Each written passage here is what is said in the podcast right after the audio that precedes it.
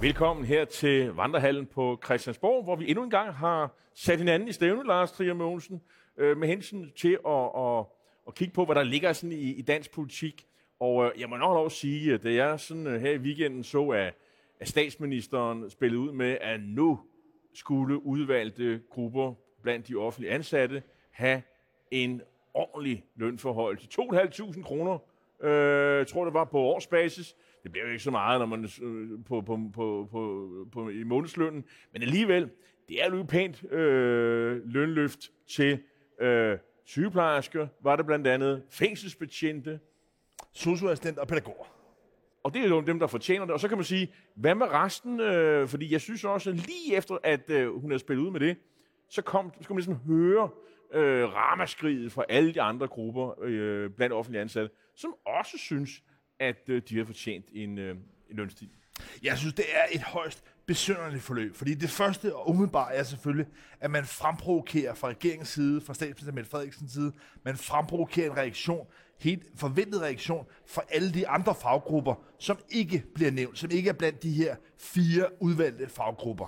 Det er ligesom den ene. Den næste del er, at man altså kommer ind med det her udspil, som Socialdemokratiet jo lovede valgkampen, som blev skrevet ind i regeringsgrundlaget, og som nu skal udmyndtes, kommer man jo til at gribe ind i den danske model. Altså den måde, der laves løndannelse på.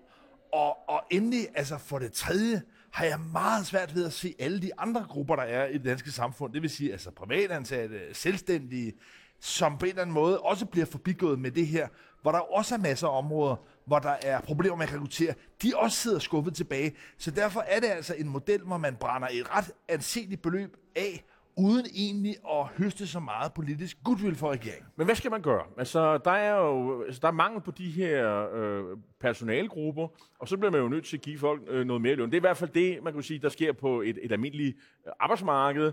Øh, vi har brug for nogle mennesker, de gider ikke betale den, øh, arbejde for den løn, vi tilbyder dem. Så må vi hæve lønnen, så kan vi tiltrække øh, nogle mennesker.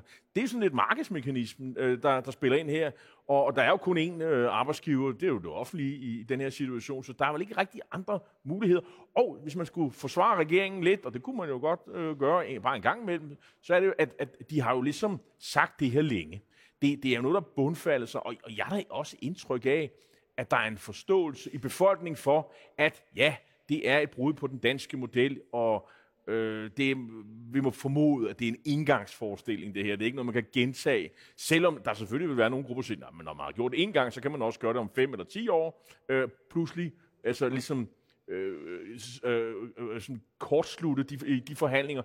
Der er jo det er, øh, der er jo, der er jo forhandlinger på det offentlige om, og og arbejds... Øh, på de, øh, øh der er lønforhandlinger allerede nu øh, på, på det offentlige område, så det er, jo, det, er jo, det er jo ret farligt, det man har gang i. Ja, men, men jeg må sige, jeg synes, det er højeklusivt, og jeg er svært ved at se, at det ender med nogen specielt gunstig politisk gevinst for Socialdemokratiet og, og regeringen Mette Frederiksen. Men jeg synes, jeg bliver nødt til at lige korrigere dig, eller i hvert fald udfordre dig, mm. fordi nu nævner du, at det her skulle være en markedsmekanisme. For mig siger er det den modsatte. Det er indlysende, at selvfølgelig skal man betale flere penge i løn til nogle af de faggrupper, som ellers ikke vil tage jobsene, som er på deltid osv. Det er indlysende. Men selve modellen er altså noget mere planøkonomisk end markedsøkonomisk. Forstået på den måde, at her sidder der nogle politikere, som sådan udpeger nogle yndlingsområder, de gerne vil give nogle penge til. Men man kunne, det, det, det, oplagt, man kunne oplagt pege på, lad mig bare nævne et område, som også har været omdiskuteret. Jordmøder. Jordmøder. Har, altså i Københavnsområdet er der enorme rekrutteringsområder. Jordmøderne Problemer. flygter. Ja. Flygter væk. Og jeg tror altså, at der vil være rigtig mange øh, familier, hvis, de skulle, hvis vi tæller markedsmekanismer, skulle man, hvis man skulle betale for, vil man gerne have, at der er en jordmor til stede ved fødslen, så tror jeg, at rigtig mange mennesker gerne vil betale. Så, så markedsmekanismen her vil jo ikke være, at Mette Frederiksen sidder og siger, at det skal være pædagoger eller fængselsbetjente. Det er jo, at de konkrete steder, de konkrete hospitaler, de konkrete steder i landet, de konkrete arbejdspladser, hvor man har problem med at rekruttere, at der fik man, kan man sige, nogle flere penge til at gå ind og betale individuelt. Det vil jo være markedsmodellen. Mm, det er rigtigt. Her er det planøkonomi. Det er, det er jeg enig i, altså, men jeg tror også, jeg brugte ordet lidt ligesom markedsmekanismen. Øh, altså, fordi den har jo ikke fungeret. Der, der kommer jo ikke folk hen og, og, og tilbyder sin arbejdskraft på de områder. Jeg synes, du siger, altså, det er jo selvfølgelig kritikken. Det er det her med, ja, men det er de øh, grupper, som regeringen har forelsket sig lidt i, osv der er jo et reelt problem. Det er et rekrutteringsproblem, og den er specielt stort inden for de her fire områder. Så det er jo ikke helt skørt. Og jeg vil stadig fastholde, jeg tror, at befolkningen, øh, de accepterer det øh, på det her område, fordi øh, hvem står i den anden ende af, af pædagogerne og fængselsbetjentene? Nu er jeg så ikke selv bruger fængselsvæsenet, men jeg tror, jeg har... Men et eller andet sted er jo, er jo sådan set... Øh, bruger deres ydelser, for jeg vil meget, meget gerne have, at de lukker de kriminelle ind og, og passer godt på dem. Øh, så, så på den måde er jo indirekte jo øh, forbrugere af deres ydelser. Øh, og, og, og, og sygeplejerskerne især.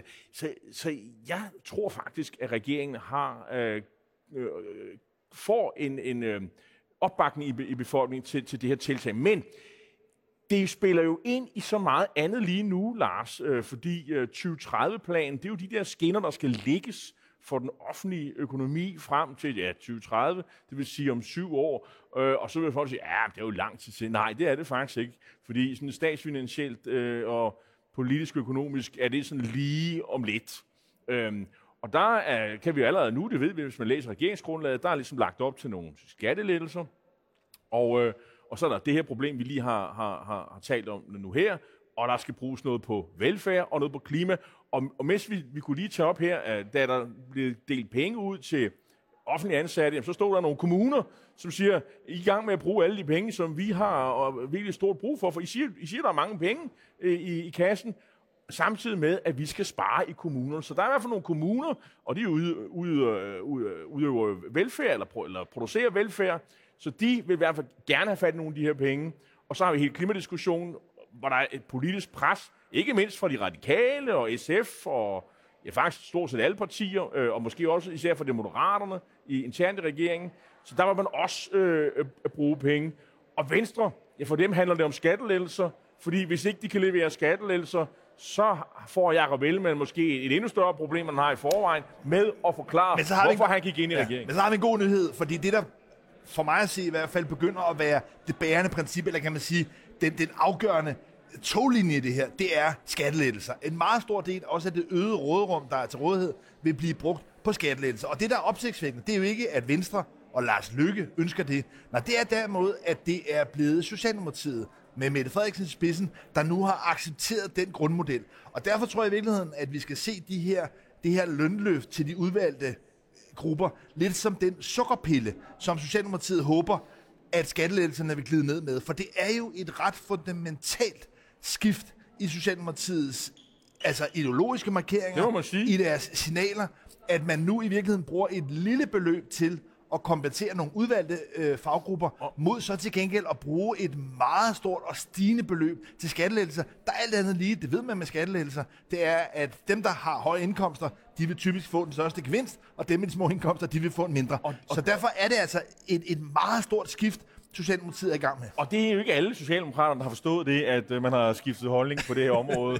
fordi traditionelt har socialdemokraterne været imod øh, i hvert fald topskattelettelser, og, og, og generelt så har de abonneret på, at pengene skal bruges for velfærd, og knap så meget på, på skattelettelser. Men, men, men der, der kan man også se, at der er også socialdemokrater, der slår sig i tøjet, specielt kommunale socialdemokrater, som siger, drop nu de der skattelettelser, lad os bruge pengene på kommunal velfærd. Og den diskussion har de sikkert med sig selv, når de skal til kongres i weekenden, som altid finder sted i Aalborg, har indtryk af. Det gør det vist også i, i den her omgang.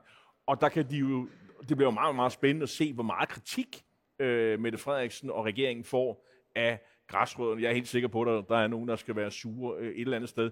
Og, øh, men, øh, men, men, altså Socialdemokratiet er et meget topstyret, det er nok Danmarks mest topstyret parti i dag der er en, en, en, en vognborg, at der er en meget, meget, meget stærk hierarkisk struktur omkring Mette Frederiksen. Så jeg lover dig for, ja, hun bliver ikke væltet, det er godt klar. Der vil være ja. altså nogle meget takfaste klapsalver, og der vil være disciplin ja. ned gennem rækkerne, at der er nogen, der begynder at klappe, og så sidder de og klapper og klapper. Det vil vi holde øje med, om, det, om der er tale om en nordkoreansk kongres. Og den øh, licens, der måtte være, det lover dig for, den vil blive frosset ud. Der er ikke nogen i Socialdemokratiet, altså lige nu og i den kommende tid, som har mod og mandshjerte til på nogen måde at hejse et lille fag og sige, hov, det Socialdemokratiet er med til den her regering, det er vist ikke socialdemokratisk, det der er i virkeligheden venstrepolitik. Det er der altså ikke nogen, der tør at sige. Det er ikke desto mindre det, der er realiteten. Øh, Lars, øh, jeg lagde mærke til en ting i går, øh, som jeg synes øh, udstillede, at, der, at det, ikke, det kan godt være, at regeringen sådan giver udtryk for at være de er helt enige og så videre. Men, men når det kommer til, hvordan man skaffer øh, mere arbejdskraft, og, og nu vil de åbenbart købe sig fra det med, med dem, der er der, og, og dem, der er måske gået på halvtid, f.eks. sygeplejersker, så har Dansk Erhverv med Brian Mikkelsen, tidligere konservativ politiker, været ude og sige, at de synes egentlig, at man skulle skaffe de der 130.000 øh, hænder, man får brug for i fremtiden i udlandet. Og man nævner blandt andet Afrika og andre steder. Og det er ikke alle, der er enige i, i det.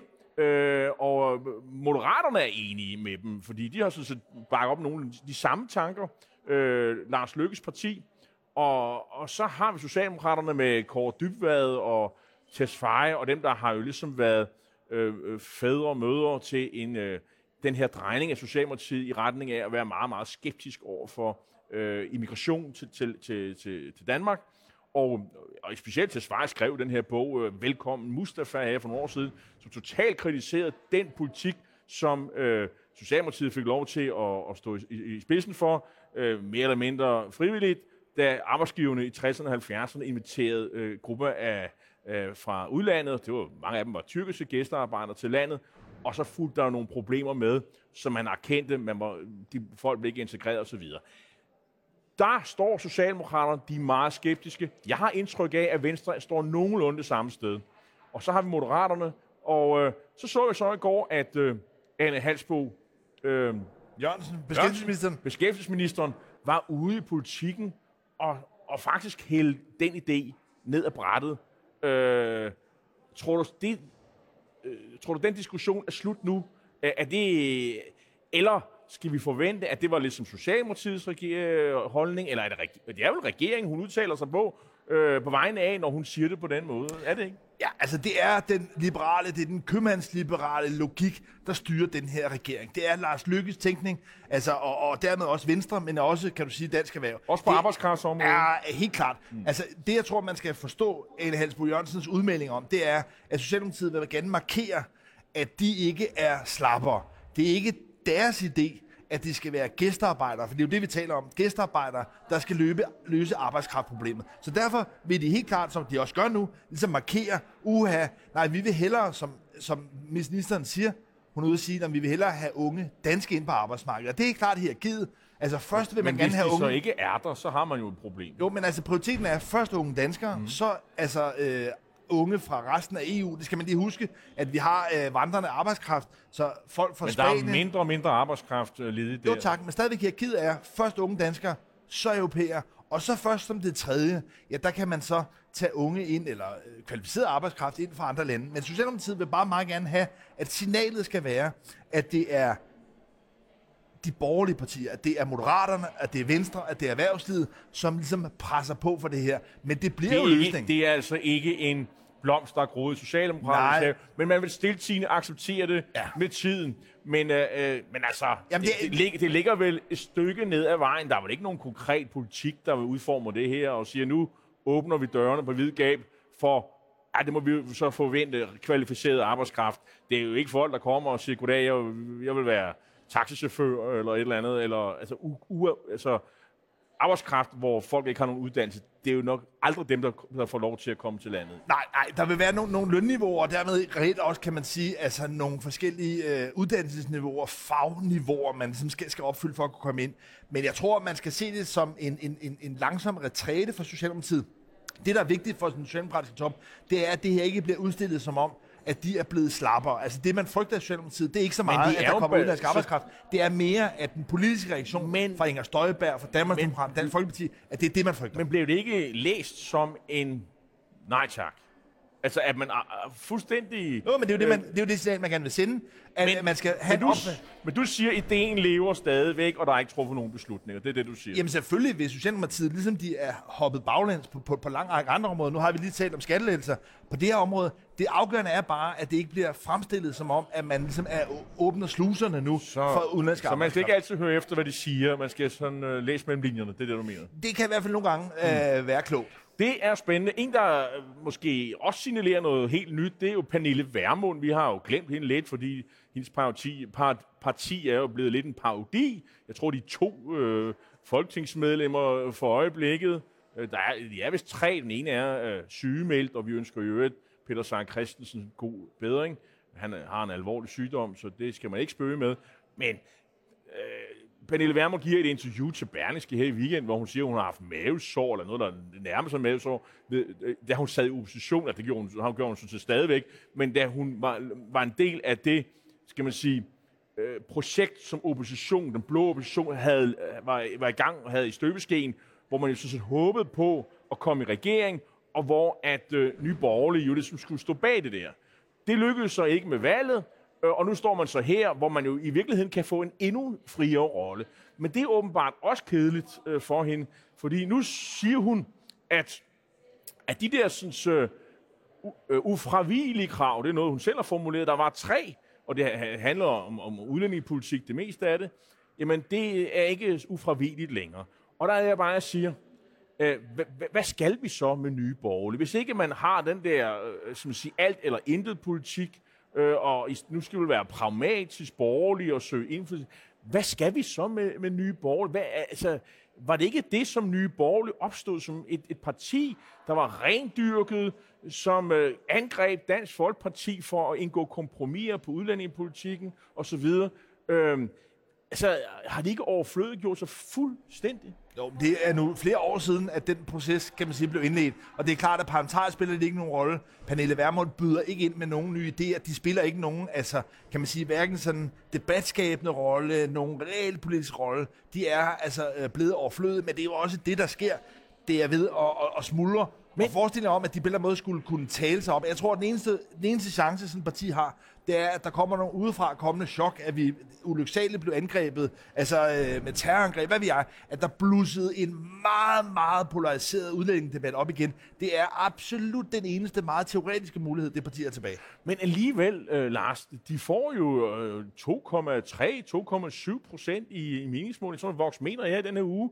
Øh, jeg tror, det var 2,7. Altså, det der, man, øh, man, øh, man er over spærregrænsen, altså de lever stadigvæk. Der er folk, vælger, der flokker som partiet og så videre. Altså. Ja, men, men du kan bare ikke forestille dig sådan rent matematisk en situation herinde på Christiansborg, hvor Pernille Vermund og Nye Borgerlige vil få indflydelse. At de ønsker krav, idéer, tanker, de har, at det vil få nogen indflydelse. Altså, de er på en eller anden måde altså helt fuldstændig marginaliseret realpolitisk.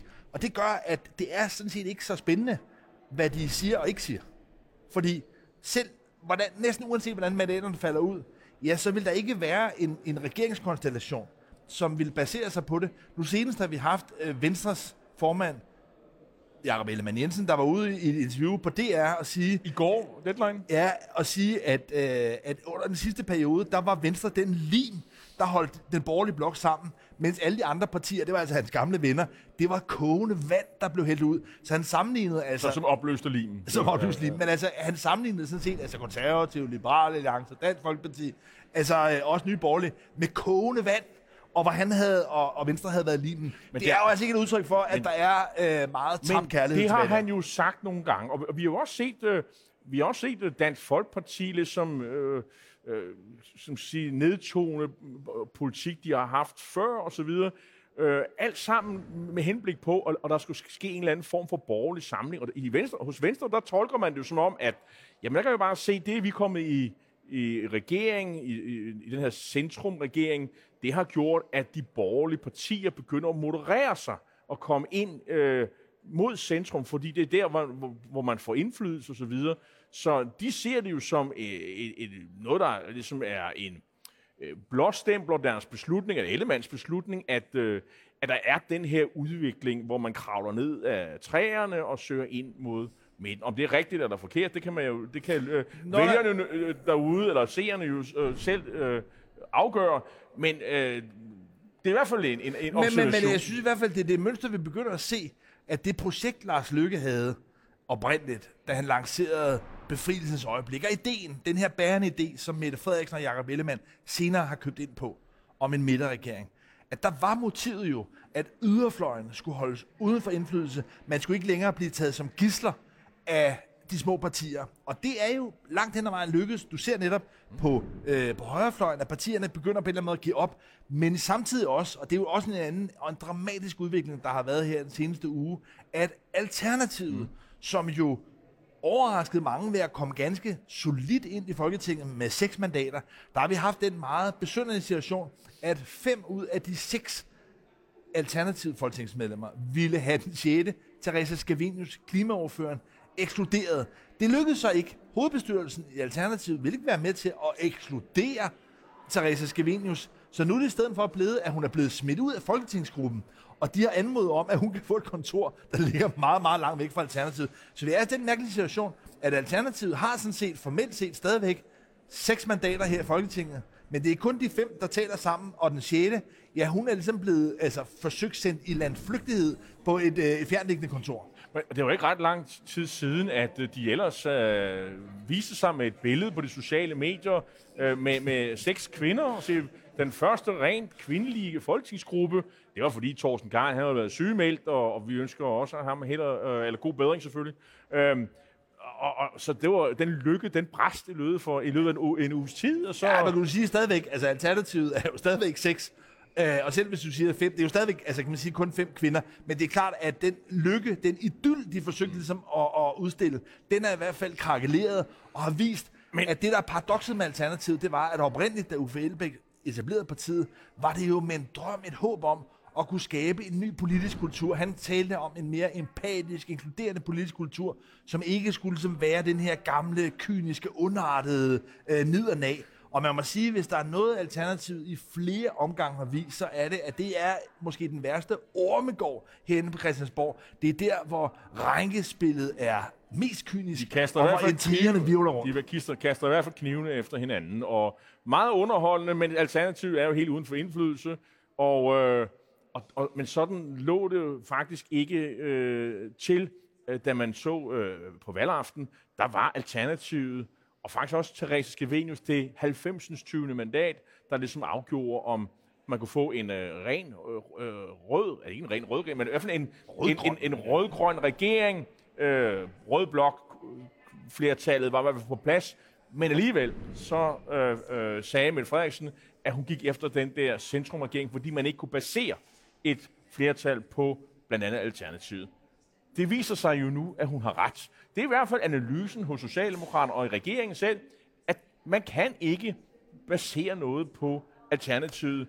Øh, og nu er der i hvert fald ikke øh, 90, men måske kun 89 øh, øh, øh, bag en eventuel øh, Men- S-regering, øh, hvis, man nu, hvis nu det her SVM-projekt øh, det faldt sammen i morgen. Men det er fuldstændig rigtigt, at i den socialdemokratiske top er der en, en følelse af, at man er blevet bekræftet i sin værste anelse om, hvad alternativet var Men er for det ikke, er det ikke et, godt kort at spille? Jo, altså det er jo, Øh, det, og det kan, det er bare matematisk, er det jo ikke Og det rigtigt. kan Mette, det kan Mette Frederiksen ja, også spille. ja. Man må lige sige noget. Det er vel også et kort, hun kan spille, uh, Mette Frederiksen, i sin tale på kongressen. Nej, for det, det er et falsk kort, forstået på den måde, at det er rigtigt, at Alternativet nu ser ud til at være smuldret.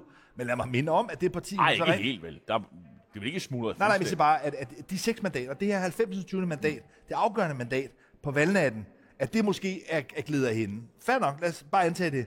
Men hvad er det så, der er sket på den anden side med de partier, hun rent faktisk gået sammen med Moderaterne? Ja, der er Jon Steffensen også gået ud og blevet løsgænger. Så, så matematikken er jo, er jo ikke rigtig. Det er jo, det er jo en falsk Men præmis. så vil det jo stadigvæk være, at, Nå, men man skal hvordan- basere, at man skal basere en regering på et usikkert 90. 20. mandat. Og det har jo hele tiden været rationale, rationale for, Jo. at hun ikke ville danne sådan Men, noget. men, det bare, men, men præmissen er, er, er, er forkert, den er falsk forstået på den måde, at det er forsvundet fra regeringen. Altså, Jon Steffensen er forsvundet. Det er noget, der modsvarer en til en, hvis Therese Scavenius forlader Alternativet. Men det, der er den afgørende faktor her, det er, at den politik, de politiske krav, Therese Scavenius har stillet, det er nogen, Mette Frederiksen absolut kunne ikke har ønsket at, at skulle honorere. Fordi det, der er nemlig også under det her, udover intrigerne, personkonflikten, så er der også en ideologisk brydning i forhold til, hvor hårdt man skal gå til særlig klimapolitikken. Therese Scavenius er en meget kompromilløs radikal.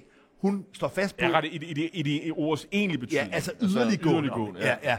Øh, og, og, og er meget desillusioneret i forhold til, at de øh, målsætninger, man har lavet i forhold til klimaet, jeg- at de ikke bliver honoreret. Så, så derfor kan man sige, hvor du har så Franziska Rosenkilde, nu som frontfigur for Alternativet, som er den mere kompromissøgende, som er Tror- mere øh, mindelig type. Tror du, at det her vil hjælpe Alternativet med at få en, øh, en klar profil og, og relevans i Folketinget, ved at de har sagt farvel til øh, Therese Scavenius? Ja.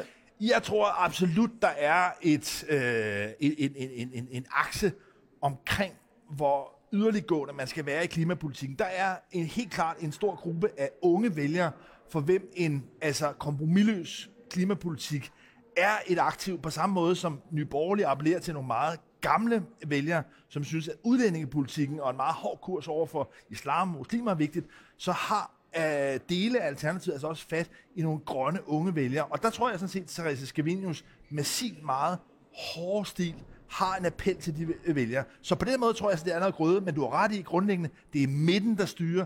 Det er yderpartierne, der skaller af og mister relevans. Lars, øh, i næste uge, der er jeg ikke til stede, fordi jeg skal ud og øh, rejse en smule, men det bliver spændende, fordi der er kongres i Socialdemokratiet i weekenden, og de konservative holder landsråd, øh, hvor de blandt andet også skal vælge ny EU-spidskandidat osv., men jeg har øh, en stand-in, øh, som også er meget interessant og specielt indsigtsfuld blandt til de konservative, nemlig Benny Damsgaard, så ham kan I glæde jer til, at han optræder her sammen med dig øh, i, i, i næste uge. Og indtil da, så øh, nyd øh, eftersommeren på gensyn på tirsdag.